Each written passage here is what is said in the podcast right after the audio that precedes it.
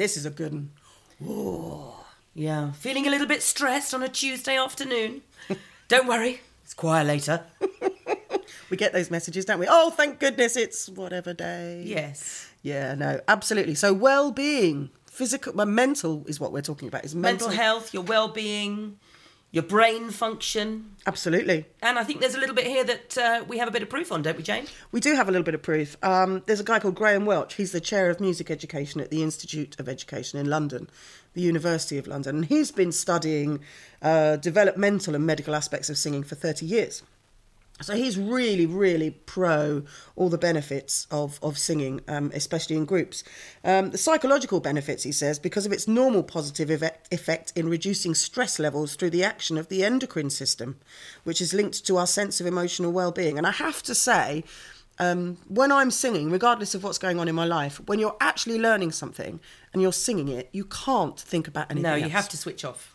And that can be quite a relief Yeah. if you're struggling with something or you know just for that period of time when you're with those other people and you're concentrating on learning a song that's it that's your world isn't it Yeah, it's good. it is good um, the other thing that it does of course um, is it gives you a sense of belonging so we were talking about that earlier and that also knowing that you've got people that, that are looking forward to seeing you um, it's, that's a massive thing we can all feel a bit ostracized sometimes modern world we're all at home we're all connected virtually aren't we so actually getting Yes. together with people It's much more physical. Wow. Yeah. Yeah. I know it means a lot to a lot of people. Now, what about the Alzheimer's thing that we were talking about? We had a discussion about this, didn't we? we did have a discussion about this. Um, I've taught the choir to um, uh, for the Stroke Association, um, and I know that this um, relates to Alzheimer's as well. When you're talking about remembering lyrics, the part of the brain that remembers lyrics has its own function. You see lots of viral videos, don't you, of people, older people who perhaps don't recognise family members but can sing along perfectly.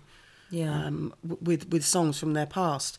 Um, the actual act of learning lyrics will apparently delay the onset of Alzheimer's.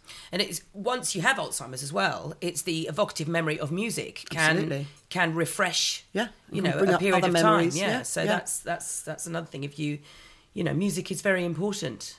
Everything to me, babe. Yeah.